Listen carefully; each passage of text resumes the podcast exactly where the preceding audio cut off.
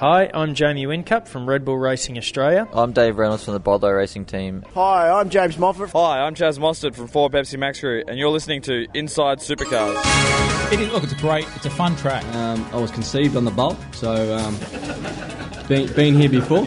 I wouldn't say it's the number one target on our radar. We're all about winning races and trying to win a championship at the moment, but we, Kim and I chip away at it. But right now we have nothing. Sometimes they're not dickheads, you could say. There's good racing and I enjoy it. Mm. From the racetracks across Australia and around the world, here's Inside Supercars. Hello and welcome to Inside Supercars for another week. Joining me, the busiest man in motorsports, Richard Kroll. Good evening, Richard. Live, all live. Hello, Craig. How are you? Yeah, very good four-time. And also Peter Norton, who I think now is officially a one-time winner of a V8 Media Award, a little bit like myself, Peter. Yes. Very happy with one. Would love to get more in the future. I better pull up my socks. Mm, yes, like I said, it's hard to beat. It's hard to beat the busiest man in motorsport, isn't it?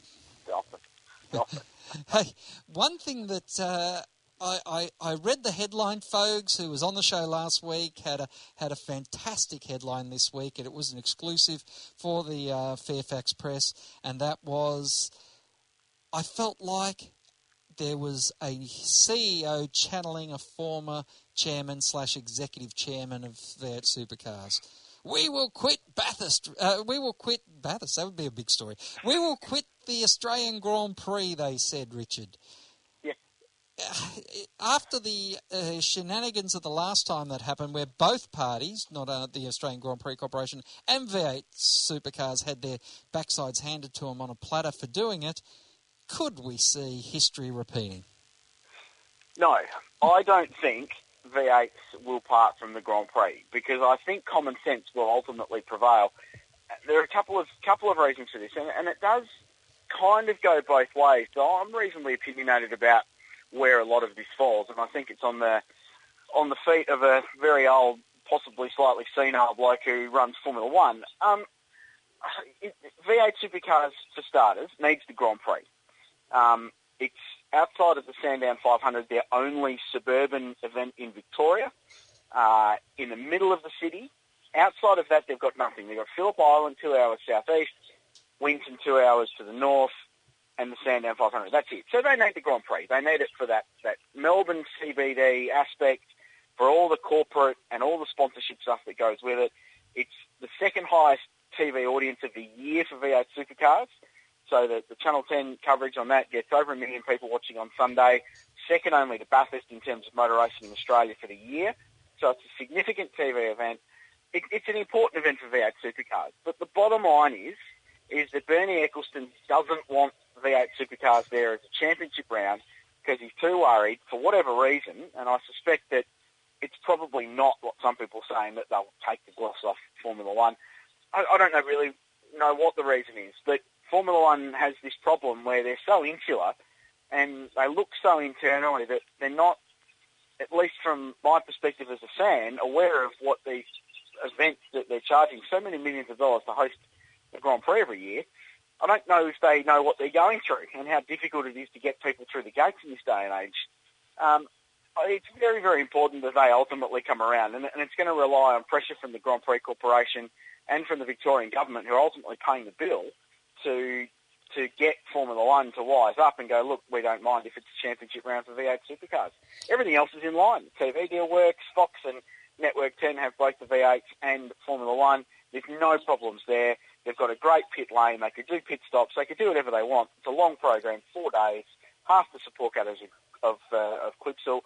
It could all work, but I suspect that it needs someone in Formula One management to sign off on it. So that's where the pressure needs to go. Well, I was going to ask you, Peter, who was the stakeholder that this report was written for? The Grand Prix Corporation know what they need. The V8 Supercars know what they need. It could only have been Bernie Ecclestone, which Richard so aptly spoke about. I think Richard has targeted that perfectly, and the timing's actually kind of perfect. I think Bernie has acknowledged that the show for Formula One is really, really weak at the moment, and how do you get the punters through the gate? Well, if you've got a weak show in Formula One, you need to make sure the whole program is as action-packed as possible. And I think there's been a tendency in past years, when Formula One was stronger, that the support categories was a procession. You had the historic cars just going and doing parade laps. So if your support categories, all of them, were just a parade and no real action required, that was fine if Formula One was delivering the excitement. I think that the Formula One Corporation, they know what's needed. They need an action-packed program to get bums on seats. I think Richard's spot on. It's all about Bernie. And, you've got to be careful with negotiations like this. Sometimes people get stubborn if you insult them too much. Sometimes you need to allow people a graceful way to back down without losing face. And that's the risk at having a very public kind of statement like that. And we're not talking about this year. We're not talking about next year. I think it was 2018 was the year in question that they would not appear at. This is a long-range game of chicken. I hope that nothing gets smashed. Peter, you were... Oh, actually, I'm thinking it was the year before you were over in the Middle East. And we have seen V8 Supercars and the Formula One racing for championship points on the same calendar, albeit it was almost a day's difference in time between when one race started or finished and the other one started. Well, I think you're spot on there, Craig. Again, it's a strategy to make sure that nothing detracts from the Formula One show. Well, we know that Formula One is in a weakened state at the moment. How do you get bums on seats? Because it looked even more embarrassing for Formula One to have not only a procession out in front with not enough noise and empty grandstands.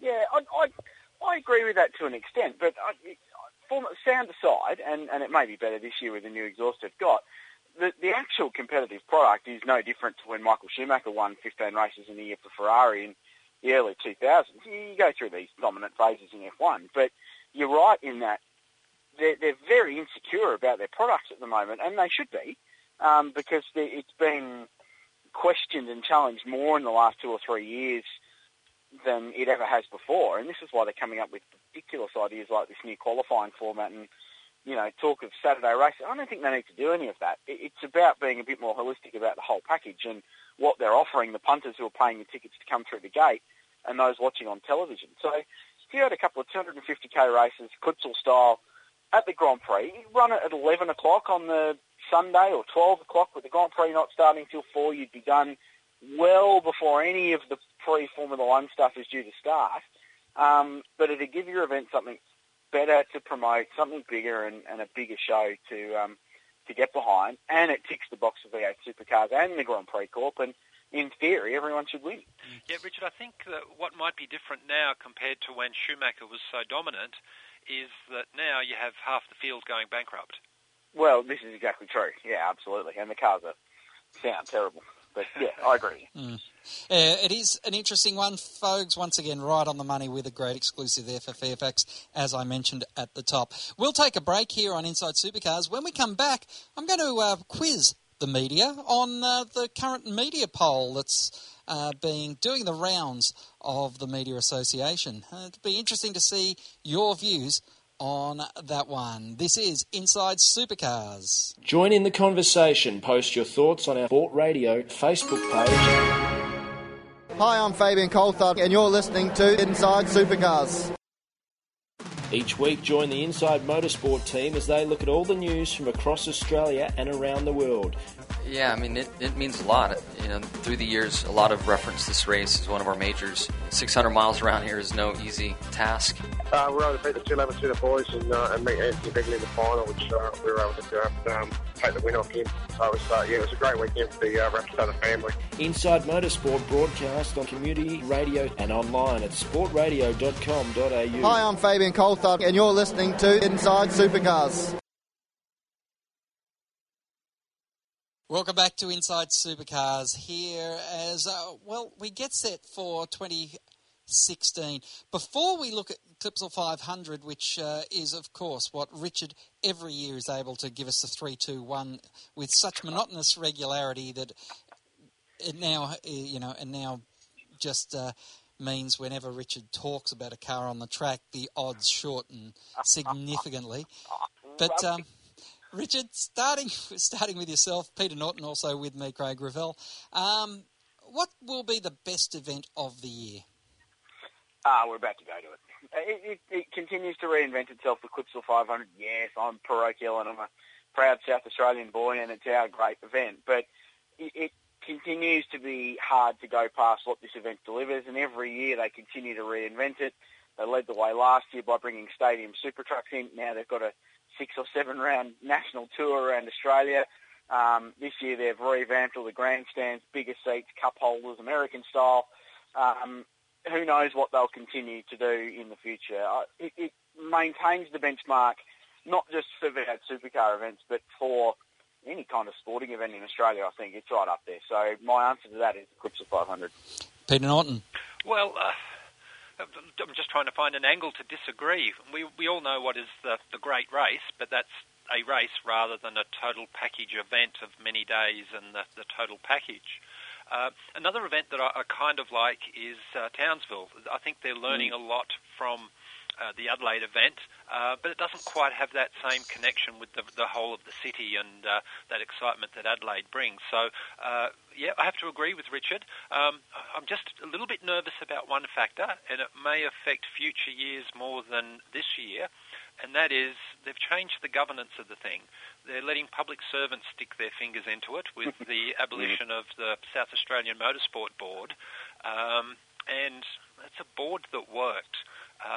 As Richard says, it's an event that's stayed fresh through new ideas and new promotion, and unfortunately public servants running major events was tried in the ACT, and Canberra has a list of failed motorsport events that the public servants had their fingers on. Yeah, I always love going down to Tasmania, but it pales into comparison to Clipsal. It's my second favourite event every year, Tasmania, and it is to Clipsal, and I think we're all in agreement there. Will there be any new Australian events announced in the year 2016 for either 2017 or 2018, Peter? I'm not sure of the timing for the Tail and Bend circuit and the construction timetable and what events it's chasing. So I think that's the most likely one to take that spot if it happens in time. Richard? Yeah, I can't see any more in Australia. Technically, Tailum's already kind of been announced, and they've been quite open in the fact that they're targeting a V8 supercar round. But as Pete said, when construction actually really gets underway for that will be the big question as to when they can get a V8 round. Whether that's announced this year, once they've got a firm idea on when the thing's actually going to be built, that might be the outcome. But outside of that, pickings might be slim for Australian circuits in the near future. And once again, more a chance of trying to keep all the Australian circuits on the map rather than adding to them. Unfortunately, in V8 Supercars, we go through phases, and one of the phases, Richard, has been the super team model. Now, 4-car teams are only being run by what we call now PRA, Prodrive Racing Australia, and Nissan, and Walkinshaw and Dick Johnson Racing years ago all bailed on the 4-car team. Interestingly, though, Triple Eight has moved to 3, and we do have Brad Jones Racing still operating with 3. But my question is the super teams model no longer viable in the current economy and in the structure of V8 supercars? That's a tough question, because how do you define viability? If you've got a team with a manufacturer behind you, i.e. Nissan Motorsport, who contribute to your budget, who contribute to your R&D, you've got good commercial backing like that team does, solid anyway, then 4-cars absolutely works. If you're Walkinshaw Racing that relies on commercial sponsorship for all 4 cars, bearing in mind Holden tip into the Holden Racing Team side of the equation, and you're also relying on licence holders and the racing entitlements contract holders to want to stay there, which some of them didn't, then no, it doesn't. So, I mean, it's a catch-22, and like every business, they're going to tailor to what suits the current climate and what suits their business model. Every team is going to boast that their current arrangement is better for them. So when Walkinshaw went to four cars, they said, oh, no, this is going to help the Holden Racing Team. We've got four sets of eyes, four sets of data. You know, it's going to be great. And the last 12 months have been about how this is much better for the Holden Racing Team to focus on themselves, two-car team, lean, mean fighting machine. So they're always going to tailor their own story. I think we'll continue to see four-car teams if that model works for a team that wants to be a four-car team, if that makes sense. Peter? I think it comes to the ability to sell the sponsorships. Go back in time, it was okay to sell two very large sponsorships that covered your four cars. But now, those four-car teams that you've mentioned, they have to sell those sponsorships one car at a time because the pockets aren't that deep anymore. And I think that's probably the telling part, that Walkinshaw Racing selling four complete packages, or the packages to cover four complete cars, the dollars just weren't there. They didn't have the customers. So I think it's downscaling because of the lack of paying customers, lack of paying sponsors, rather than the economies of scale really failing on them. All right, now, this one's a tricky one ahead of the break. Which driver, Peter Norton, will win the championship in 2016? Oh, it's a little early to tell. I'm looking forward to chatting about Clipsal in a couple of minutes because of the so many changes that we've had in the off-season. So I'll really stick my neck out. I'd say Van Gisbergen. All right, Richard? My heart says I think Craig Lowndes has still got it, and we saw that last year, but every other fibre in my being says Shane Van Gisbergen. All right, well, we'll leave you with that for the moment. A break and then more on Inside Supercars. The views expressed on Inside Supercars, including the panellists and guests, do not reflect the views of the network, Thunder Media or Sport Radio. Any publication or rebroadcast of the show without the expressed written permission of Thunder Media is strictly prohibited. Each week, join the Inside Motorsport team as they look at all the news from across Australia and around the world. This year in Formula 3, I think, is a fantastic environment for me to be doing that. However, I believe for myself a sustainable career in tin tops such as V8 Supercars in Australia is where I see myself. Second crack at the Australian tires since we've been back, and a bit unlucky the first time, but we end up with a win there at Freeway City 2 weeks ago. Inside Motorsport broadcast on community radio and online at sportradio.com.au. Hi, I'm Lee Holdsworth, and you're listening to Inside Supercars. Welcome back to Inside Supercars as Peter Norton and Richard Crowell join me, Craig Revell. And Richard, which driver made the best off-season move? Now, this has been restricted in some way because, like, Craig Lowndes hasn't been included in moving to an individual boom, which I think is a positive move there and possibly a great move. Chas Mostert going to another boom as well, going to the 55 wasn't included because it was an inter-team change. So I'm going to give you the names of the drivers that you can pick from. James Moffat, Tim Slade, Tim Blanchard, Aaren Russell, The Gears, David Reynolds, Will Davison, Chris Pither, Cam Waters, Dale Wood and Fabian Coulthard. Without question nor shadow of a doubt, Will Davison. Okay. And I don't think Will's massively upgraded himself, hasn't he? From a really challenging environment where he was before to what is essentially, and I'll deny it until they're blue in the face, but what is essentially the fourth Triple Eight car, sharing a boom with Craig Lowndes as your quasi-teammate, data sharing with Van Gisbergen, Whincup and Lowndes, Steve Hallam-led techno organisation. Really good move. He's elevated himself back up into the top five or six rides in the championship, I think. So, brilliant move, Will Davison. All right. In that box. Peter Norton? Well, I might just break down that list of Richards a little bit. For Will Davison, yes, a very good move. But my hesitation on this one is that, well, my change today, actually, with one of their releases, and that was that... Darryl Lee will be sponsoring that team again this year. Before that announcement, I think there was a question mark about the funding. And I think that that team didn't have a great season in 2015.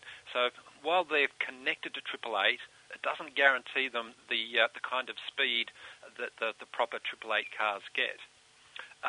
Fabian was also mentioned there just a moment ago. Yes, a jolly good move, that one. I would expect that the Penske touch to that team will get them very much equal to Prodrive Racing Australia, perhaps even a nose in front. But based on the last quarter of last year, the Red Bull cars got their advantage back, didn't they? So I think Van Gisbergen jumping into a Red Bull with all of the might and power that that organisation can bring, I think the Giz made a small step, but it's the step that he needed to get to the top. Van Gisbergen was my pick as well. Will there be, Peter, any wild cards in season 2016? Well, this one becomes interesting, doesn't it? Because some of the hardware that's trickling down to the Dunlop series is current spec. So it does allow a team that's running a car for the whole season to pop their card in for the big dance in October. So I think it's even more likely this year. And of course, we saw two cars as guests to the big 1,000 in October. So I think yes, we'll see a couple. And Richard, you've picked up my deliberate mistake. There's already a wild card announced, isn't there? The Super Girls, what is it? Super? Yeah, they're already announced. So I guess I have made a mistake with that question. What you mean is additional wild cards. Yes. I think we knew your meaning. But it's an interesting question, isn't it? And what's been interesting for me is seeing who's already announced their co-drivers. So we saw Dick Johnson or Team Penske announce their blokes alongside Scotty Pye and Fabian Coulthard the other day. We've seen HRT already confirm their guys. What will be interesting for me is how many of these kids that are running Car of the Future cars this year. Probably front and centre of that group would be a Todd Hazelwood-style character. How many of those get plucked out and put into a main game co-driver seat? And then whoever's left, who gets together with a current spec V8 and puts together a Bathurst program?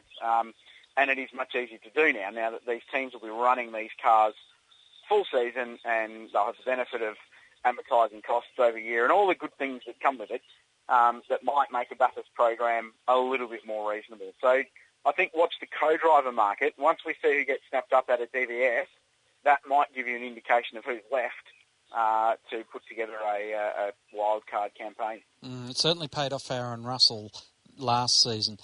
Richard, should Dunlop cars, the new-gen cars we were just talking about, be allowed to race in the 1,000 to increase that grid size and get that class racing feel back in it? But it wouldn't really, would it? Because they're all the same cars. Well, you could still say the Dunlop Series winner was the Dunlop class. Yeah, that's a tough question, and I suppose it follows on from our last discussion: is that how many would do it? I mean, you could make it as free and open as you like to run those cars, but the bottom line is, if people don't have the money to do it, they're not going to do it. If they've got the money to do it, they'll get a wild card and they'll have a crack anyway. So. For me, that's the question. I'd love to see 35 cars in the 1,000. Having said that, I would argue, till I'm blue in the face, the case that has having 26, 25 cars the last 3 or 4 years affected the quality of the motor race? And I would say no, not even slightly. So field's one thing, but quality for me is just as, if not more important. And Peter, it is an interesting one because by answering yes, were you to answer yes, does that mean you're saying that the Dunlop 250 has not worked? Well, that's exactly what I was going to contribute to the discussion, is that over the last couple of years, the Dunlop 250, the Saturday race at Bathurst, it's growing in stature and importance. So it's giving these, many of them, the young drivers up and coming, the experience of a longer race, and all of the new challenges that presents at one of Australia's best circuits, of course, as well. If we allowed the Car of the Future to automatically enter the 1,000, you're really cannibalising your own event, being the Saturday race there. So I don't see them allowing it just from that strategic position of trying to build the Saturday race. And the other, if I can jump in on that, that Aaron Noonan wrote a very, very good story late last year, around the same time as the 1,000, about a plan that would fix exactly that problem, which was now that Supercars owns the 12-hour, run the Dunlop Series, their opening round with a 250k race on the Saturday of the 12-hour in February, start of the season, in you go, bang, and then run a GT race, be it 1 hour, 2 hours, whatever, 3 hours on the Saturday of the 1000 as a warm-up to that. So then you get crossover of V8 activity at the 12-hour, GT activity at the 1000, cross-promotes both of their Bathurst events, both build off it, and then you separate the Dunlop Series from the main game, and that might encourage more guys at the end of a season, 9 months down the road from February, to get involved. I thought that was a brilliant idea from Noons, and back it wholeheartedly. That would be the way to fix the problem of getting Dunlop Series cars into the 1000. He is a thinker, that boy, isn't he? Mm. Hey, this one's close to your heart, Richard, since you jumped in there, and I want to know, will V8 Supercars announce a test day at the Bathurst 12-hour in 2017? I shouldn't be allowed to comment on this, should I? Go on. Well, anyway, it was a heated discussion we had on last week's show with Fogues, John Bannon and myself. Mm. What did the great Mark Fogarty think of that? He said if they want to get numbers there, then they have to do it. And John was, it'd be nice if they did. And I was absolutely, you do not bastardise the two by running them together. You're taking a valid chance to raise revenue as a team by offering your services to McLaren and Audi and all these other people. But if you're doing a test day, then you've got to be focused on that. Yeah. But look, bearing in mind that I technically work for them with the 12-hour, I would prefer to see the scenario Noons pitched last year, which was run the Dunlop Series there. I don't know if you'd get as big a benefit as some people think you would get from running a V8 Supercar test day on the Saturday before the 12-hour. I don't think it would. If they're expecting that it would bring an extra 15,000 people through the gate, I don't know if it would. I don't think it would. Eastern Creek was great because you can get to it, unless traffic's playing the game, you can get to it reasonably efficiently. It's in a city area. Bathurst is a 3-hour drive. It's very difficult to do as a day trip. You might get 4,000 or 5,000 more, but would it be an enormous boost in crowd numbers? No, I don't know. Yep. Peter? I would prefer to see Dunlop Series. I think it would completely confuse the punters. And the audience at home, the people reading the papers, that kind of thing. We've spoken at length about the disaster that was the date clash when they tried to go head-to-head. And the classic I keep coming back to was when Jamie Whincup got bitten by the snake at the promotional launch at the zoo. You know, people at work said to me, "Oh, did you see that Craig Lowndes got bitten by a snake in the lead-up to the 12-hour? The punters you need to keep them separate so you don't confuse them. Yes, and what would your marketing about? How would you promote that? Like, what? How much emphasis would come off the 12-hour into promoting the fact it's a V8 event? And that comes back to what Pete was saying. So I agree with that. Yep. Will new or even returning manufacturers' support be announced in 2016, Peter? Oh, it's hard to see, isn't it? It's really lost momentum of the different manufacturers having a sniff and getting interested in it. And in fact, we saw Lexus had a sniff. They did a bit of promotional work. They were looking like they had some positive momentum, and now they're pulling back a fair bit. Yes, they're still involved, but they've really diluted down their enthusiasm to put a car on the grid. And I think that some of the announcements around the GT class, for example, BMW as a customer operation with Steve Richards, they're putting their focus into building their GT customer base. They're going to have their product on the racetracks in Australia through that avenue. So I think that's becoming less likely to see some of these other brands, particularly if they're in GT. We won't see these other brands fronting up for a V8 campaign. Nicely plugged there, because Stephen Richards is on this week's Inside Motorsport talking about the customer program. So nicely cross-promoted there, Peter. Richard? Look, to answer the question directly, I think Nissan will renew. Volvo, I don't know. Ford, we know, are gone. Holden will obviously be in, and they've already basically committed that they'll race with the next-gen Commodore or whatever it might be. The broader the broader feature to that and attracting new manufacturers is V8 has got, in my eyes, two problems at the moment. One, it's unique. So it's only here that those cars are raced. So there's no crossover like there is GT3. You can't buy a BMW M6, bring it to Australia and race it like Richo's doing in V8 Supercars. Two is that it's expensive. So you can have a unique category if it's not as expensive. And this is what the British Touring Car Championships found, in that they run a unique set of regs that are unique only to the United Kingdom in two-letter racing in the world, but they took a lot of the cost out of it. It's still expensive, but they cut a lot of the costs that was S2000 and Super Touring before it, and as a result, they've got a full grid, and it looks to be relatively healthy. And importantly, they've got manufacturers back, and Subaru are running a four-car team this year. Jason Plato helped organise. So if you draw a lot of the costs out of it, and this is what I think the Gen 2 supercars should be doing, draw a lot of the costs out, you can keep that unique platform, and that might be the impetus for new manufacturers to come in. Otherwise, I'm not sure where they're going to come from. Mm. Well, Richard, I know you're going to the 100th running of the Indianapolis 500 this year with, of course, our good friend Tony Schebecki. But do you think there'll be any new international events announced for V8 Supercars? Do you get another trip overseas, perhaps in 2017, when you're not going to the 101st Indianapolis 500? He says, I'm not going to the 101st as well. I might get addicted to it. I might move over there. I might fall even more in love with it. Probably. I think so. From what James Warburton's been saying in the press, and that's obviously very, very different to what's actually going on in head office, there's positive moves around that. There's events that want to come into the championship and international circuits that want to host it. So will they be announced this year? Look, there's a reasonable chance that they will be, yeah, especially if they want them on the calendar for 2017. They're going to have to. Peter? Oh, crystal ball is what you need, not just on motorsporting issues, but world economic issues and political stability and all sorts of things like that. What's the exchange rate going to be? Will there be any uprising in the Middle East? All of those sorts of things really do complicate the picture. I don't think so. I think the economy is not great enough. Our Australian dollar hasn't fallen enough. I'd be quite surprised to see any major announcements real soon.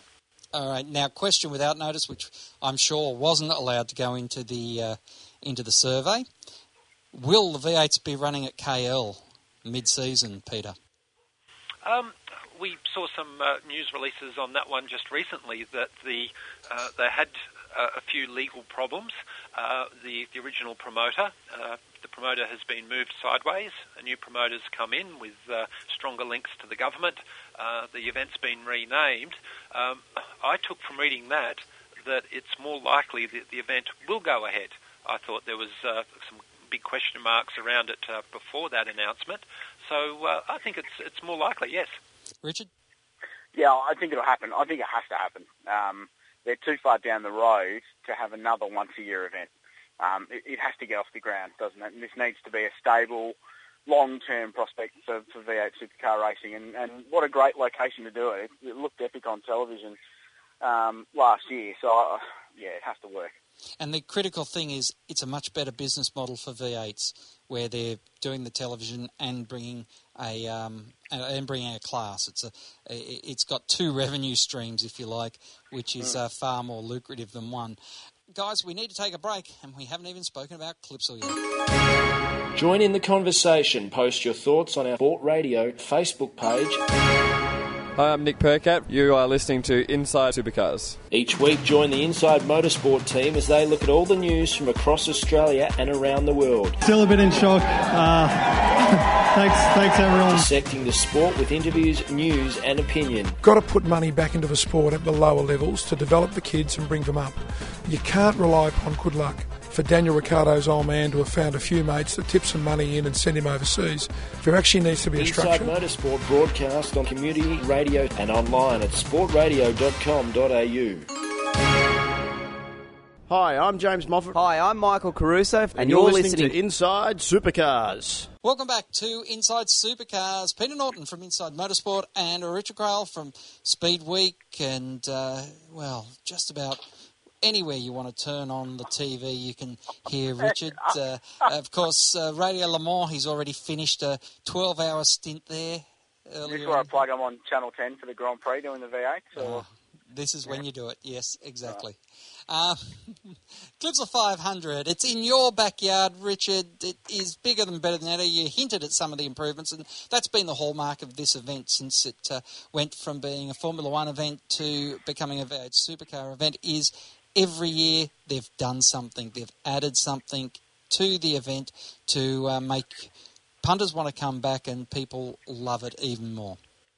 Yeah, it's the archetypal event for not just having the on-track product at its absolute best, and bear in mind there's stuff on track generally each day from 8 o'clock through to 6, if not later, but having stuff off it to do as well, and without risking to dive into the PR handbook for the event. I mean, they've got Toby Price here, for crying out loud, Australia's new sporting hero after his Dakar triumph.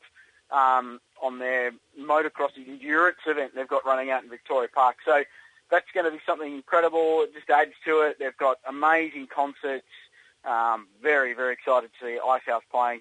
Been a long-time fan of theirs, so that's a big tick in the box for me. And the teeny boppers get Rob Thomas over here on Sunday night. Tremendous. It's just a great event, isn't it? And I love you guys coming over from interstate and rocking into Adelaide when the weather's superb, warm during the day, perfectly mild at night. The city's alive with the Fringe Festival and the Adelaide Performing Arts Festival and everything else going on. It's a great time to be in Adelaide, and I like having you guys over here to see the city, because the best time of the year to come to South Australia. Yeah, well, the Performing Arts Festival just gets my extra revenue dollars every year. Peter, the thing is, there's always such anticipation about what could happen. In the last 2 years, James Courtney has been the man that's made it all happen. Yes, it's always been exciting to see him climb up on the roof of the car and do his Frank the Tank performance. He's the ultimate showman, and I think that fits the nature of the event perfectly for all the reasons that Richard mentioned as well. It also has some momentum about one of the support categories, and that's the GT class. Everyone's excited about that because we saw them performing so well up at Bathurst a couple of weeks ago. It also has new cars coming into the GT class, and we've touched on Steve Richards with the BMW, for example. And that's all before we start to talk about the main game. We've got so many... changes in colours and drivers and team restructures and all of that kind of thing. In theory, and people say this every year, you know, that this is the most open it's been in years. In some respects, we'll see the pecking order reorganised quite dramatically. We've already touched on the fact that maybe out in front, Red Bull... are expected to be out in front. They had the form in the final part of the year. Their driver movements have gone pretty well. Craig Lowndes having his separate pit boom. A lot of things have gone well for that team. So I think that most of the debate will really be about the people in the rest of the pack, but there's still plenty to talk about there, isn't there? Is the Oval FGX going to be able to continue to improve? Yeah, definitely. And PRA are a good team, and they got that car switched on early last year, and yes, Triple Eight caught them up, but was that more a symptom of Triple Eight being off the pace early rather than PRA being on the pace and in front of the pace early in the season? I suspect it was a bit of both. I suspect as the season went on, PRA came back to the field a little bit, but Triple Eight caught up big time and made big gains. So... I think that was a big part of the ebb and flow that we saw in last year's championship, which saw PRA break away in the early part of the season and then have to defend in the second half of the year as the Red Bull guys came back at them. Bearing in mind, of course, that Craig Lowndes led a bulk of the early stages of the championship. So that's a tantalising storyline. I think they'll still continue to be very, very fast. I don't think the complete and utter withdrawal of Ford will affect the performance of those cars or indeed the two DJR Team Penske cars. In fact, I think in that inter-brand battle, it could be the Shell Helix cars this weekend, the DJR cars, the Shell livery back on them, that could be the biggest threat to DJR Team, to PRA, I should say, because They're going to be really, really strong. As Pete mentioned before, they're looking really good already. With Scott Pye and Fabian Coulthard, who was a winner here last year. So, that battle's going to be fascinating. But to answer the question in a very roundabout way, and I apologise for that, yes, they'll still be fast, and yes, they'll keep unlocking more speed from those cars. Well, don't worry, Richard, it wasn't question time, and Peter didn't object to you being off topic. I'm pleased. This is why I don't live in Canberra. Hey, one of the interesting things for me, and we've already talked about the drivers who made the best move, but I'm interested in seeing a couple of moves and seeing how they might pay off early. Tim Slade in the Freightliner and David Reynolds in a 100-year-old Walkinshaw Commodore. Peter? I think you're being a little bit unkind about the Walkinshaw equipment. I nearly tongue-in-cheek mentioned David Reynolds as one of the best moves in the off-season. He went from not just on the bench but way out the backyard to actually still having a drive. So I think he's done pretty well in securing that. And, of course, the move to the Holden Commodore rather than persevering with the Mercedes, that just the development there... stopped because of funding and other sorts of challenges. They've gone to something that's more mainstream. I think that Dave Reynolds has dodged a very big bullet.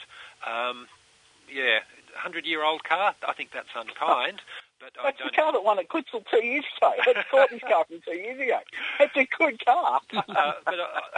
Equally, I don't expect it to be a front runner for most of the year. All right. Richard? No, they're going to struggle early on. They're starting from a clean sheet of paper again, like they did with the Mercedes, the 63s that they started with. And they've got an inexperienced teammate in Aaren Russell, who's in his first year in the main game. So he's going to be getting up to speed while they're trying to develop these cars. So there's going to be a lot on David Reynolds' shoulders. It's going to be a character-building year for him. This could be the making of the man. This could be the season that we all need David Reynolds to have to come out of it a better driver the other side, because he's ridden the wave with PRA last year and was amongst the fastest guy in the championship, won some races, was third in the series, lost his ride, and now he's got to bounce back with a team that's got these cars for the first time that are proven to be race winners on their day, not consistently, but on their day they can win. He's got to lead that charge and get that development program right and get their setup correct so that they're going to be fast. It's going to be a great story to follow. Don't think they'll factor Clipsal, though. I think that's asking a little bit too much of Erebus Motorsport. And I think that there's a real opportunity here for Reynolds to prove his worth to a team. We saw Nick Percat sort of end up at the tail end of the field with the Lucas Dumbrell Commodores, and I thought it was a disaster of a career move. But he's actually turned that into really building his personal brand, that he could take a team that was always last, and he helped develop the team. He developed the expertise and the morale and the organisation within that. He showed some leadership capabilities to drag that team, or in particular his car, up to be a top 10 contender many weekends. So if Dave Reynolds could do that, I think he can earn back a whole lot of respect. Is this the last chance saloon for Lee Holsworth, Peter? Oh, everyone loves Lee. He's a agreeable bloke and all of that. And unfortunately, the results really haven't come, have they? In some respects, you'd have to worry that that's in many respects, a brand new team, having started up from scratch. It's going to be a tough year for them to really show their talent, isn't it? Richard?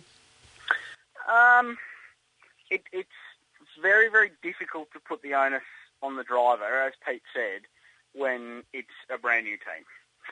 So how much... If they rock out at Clipsal and they're 20th, and they qualify 20th and they race 20th, and that's their maximum performance, how much of that is Lee Holdsworth being... maybe past his time in V8s, or how much is that a new team? If at the end of the season they're still there, the question's probably the same, but the onus might be more on the racing car driver rather than the team, because you'd expect over a year that they would improve, especially with the brain power they've got helping to operate it. But it's very, very difficult to judge a first-year operation that started from scratch. We don't see many of these days. Usually they're teams that have bought other teams out, a la Erebus. So that's a really, really tough question, and I don't think there's a way to answer it fairly. The only thing I could say is probably no, because I don't think he can prove himself this year, unless he wins races. If he wins races, he's a hero, and it certainly isn't. Yeah, it's going to be interesting. Now, one other move, and I can't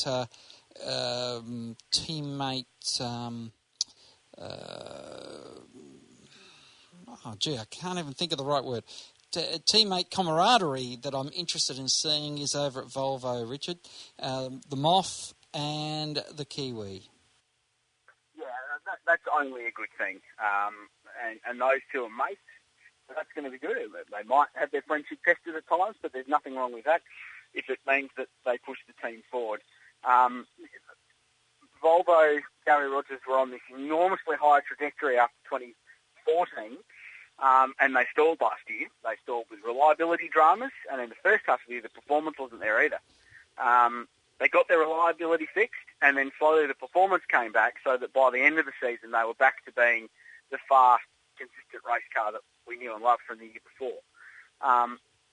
So I think adding James Moffat to that squad is a great addition. He's a very fast guy. He's got attitude. He's a bit fiery at times. I don't have a problem with that. And that might push Scotty along even more. We might get a better Scott McLaughlin than the one we've already got out of having a gun like Moff in the 34 car. So good signing. It's going to be a great, great intense battle to watch between those two. Peter?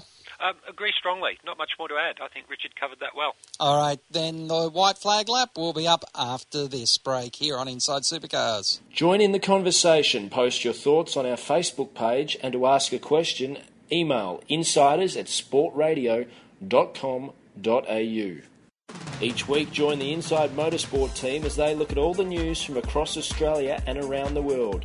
Yeah, I mean, it means a lot. You know, through the years, a lot of reference this race as one of our majors. 600 miles around here is no easy task. We're able to beat the 211 Tudor boys and meet Anthony Begley in the final, which we were able to do after, take the win off him. So it was a great weekend for the Rapstarter family. Inside Motorsport broadcast on community radio and online at sportradio.com.au. Hi, I'm David Reynolds from Bottle-O Racing Team, and you're listening to Inside Supercars. Well, we've had a bit of overtime, but it's been well worth it with Peter Norton and Richard Crail. Crailey, your white flag lap. Final thought or observation?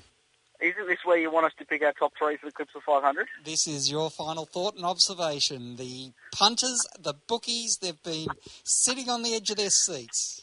Right. Third place.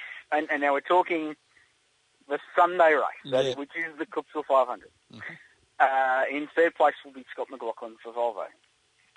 In second place will be Frank the Tank, R.R. James Courtney. Mm-hmm. And on the top step of the podium will be Shane Van Gisbergen, the flying Kiwi, who's in the form of his life after winning in Mount Panorama and the Liqui-Moly Bathurst 12-hour. He'll settle into that brand-new Triple Eight Commodore that he's got, and he will smoke the field. That's what's going to happen. There you go. Peter Norton, a final thought or observation. I wouldn't possibly expect you to do what Richard can channel each year. It's almost like we recorded a week late. I'll just run through a quick 1, 2, 3, and then have a final thought. Van Gisbergen first, Courtney second, and might that be an exciting finish, and Chaz third. And final thought, I can't wait for qualifying and the first corner of the first lap of each race as we see Van Gisbergen and Whincup fight to see who gets the pit lane priority. That's going to be a ding-dong battle. I don't think either of them will back off. There could be carnage. Mm. Well, my final thought was something that Richard said earlier. You know you're getting old when Richard says he's looking forward to seeing Icehouse, and I remember seeing them when they were called Flowers. Oh, dear. Craig. Oh, it is a real worry, and that's all we have time for this week on Inside Supercars. Thanks very much, Richard Crail. Cheers, no worries. And Peter Norton. Yep, thanks, guys. Until next time round, keep smiling, and bye for now. Inside Supercars is produced by Thunder Media. Tune in next week for more at sportradio.com.au or lock in the podcast on your iTunes or mobile device, search Inside Supercars.